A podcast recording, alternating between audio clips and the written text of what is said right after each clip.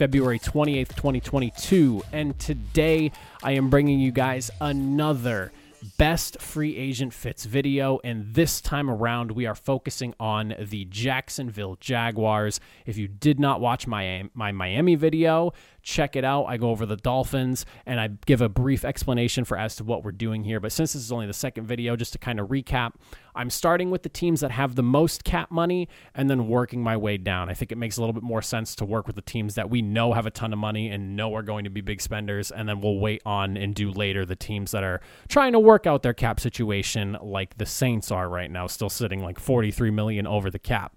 So hit that like button, hit that sub button, and Jaguars fans, let me know as I'm going through this here. Who do you want to see the Jaguars bring in in free agency? There are some solid guys that are going to be going into the market here. I think this will be a pretty busy free agent market if you'd ask me. And the first guy on the list that I have for you is to shore up that offensive line and pick up a big ticket guy in offensive tackle, Terron Armstead. You slap a three to four year deal on him and you lock up the blind side for Trevor Lawrence and help this guy for the next handful of years as he learns and grows in the NFL.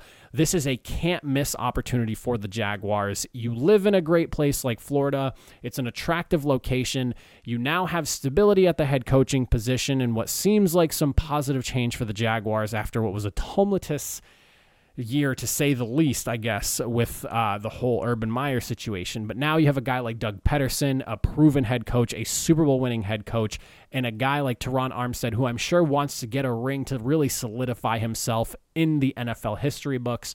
You got the money, you have the quarterback for him to block against. And I understand you have Cam Robinson, who's potentially going to be a free agent as well. Well, should they decide to lock him up? I mean, you just throw him to the right side and boom, you have the left and right tackle positions locked up for the next three to four years, and you can't really complain after that. I think it looks really good for them. It'll, on top of that, only help improve the offensive line in a ground game that was ranked 11th worst in the league in per yardage average.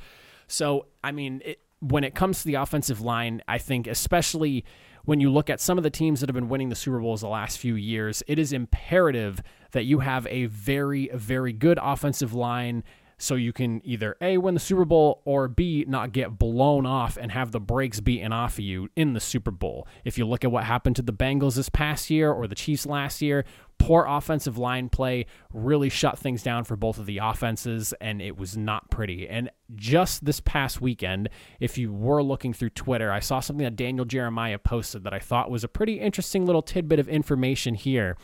Of the last five Super Bowl winning offensive lines, while 14 of the linemen were taken in the draft, the other 11 linemen that played were picked up through free agency or were an undrafted free agent or through a trade. So while growing your own homegrown offensive line talent is great and it's excellent because typically they're playing on team friendly deals, a lot of these teams were also spending money, making moves to bring in guys like Terron Armstead to help shore up the offensive line. And I think, in my opinion, it would be a mistake where if the Saints are not able to get under the cap enough to bring a guy like Terron Armstead back, you have the money, second most cap room in the NFL. Go after your guy and protect Trevor Lawrence with every dollar that you can, in my opinion.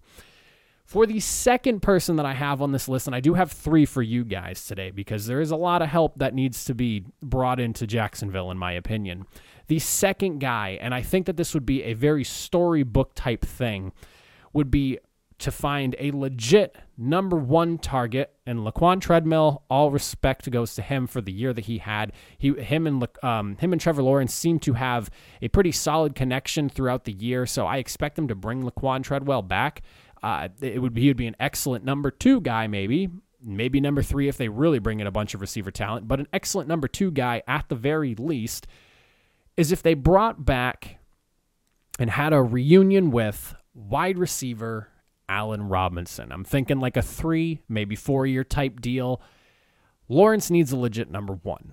And you guys can take all the skill position talent, whether it's wide receiver and uh, maybe not so much running back, but tight end as well. Because it feels like tight end's starting to become skill talent the more and more we see the passing game evolve in the NFL. My hope is that if you have Laquon Treadwell, who again, number two at best, more likely going to be the number three though, DJ Chark returns from his injury, comes back to form, and starts playing like he did the year prior, where he was really showing up and surprising a lot of people. You pair him with Robinson, who has always produced in the NFL as long as he was healthy, despite whoever was throwing him the football, especially while he was in Chicago. You have a legit trio of wide receivers who can get things done and make life easier for Trevor Lawrence.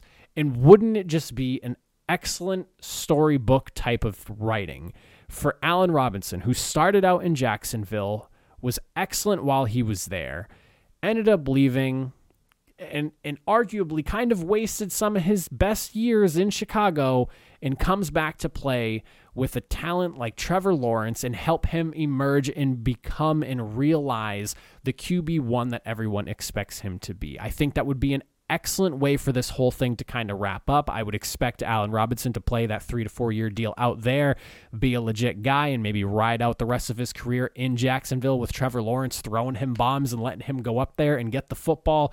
I think that Robinson would be a great big bodied guy to really help Trevor Lawrence get comfortable in the NFL because you could tell week in and week out. Trevor Lawrence is not the problem in this offense. It is the talent around him and just in the coaching that was around him and everything that was going on around him was not good. Because when things were going well, you could see the talent that Trevor Lawrence brings to the field. He needs some guys, and I think Allen Robinson would be an awesome pickup and an awesome reunion story to bring back in. I would love to see it.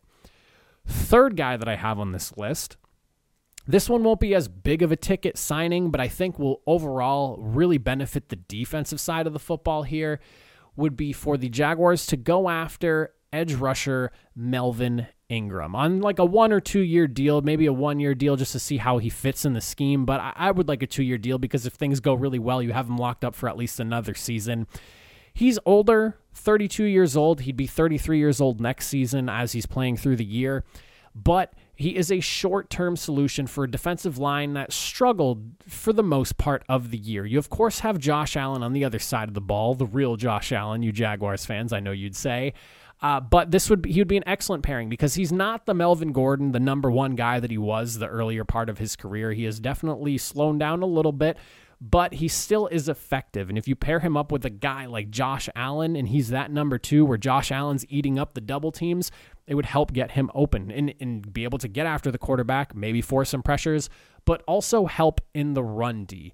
A run defense that really struggled last year was one of the worst in the league.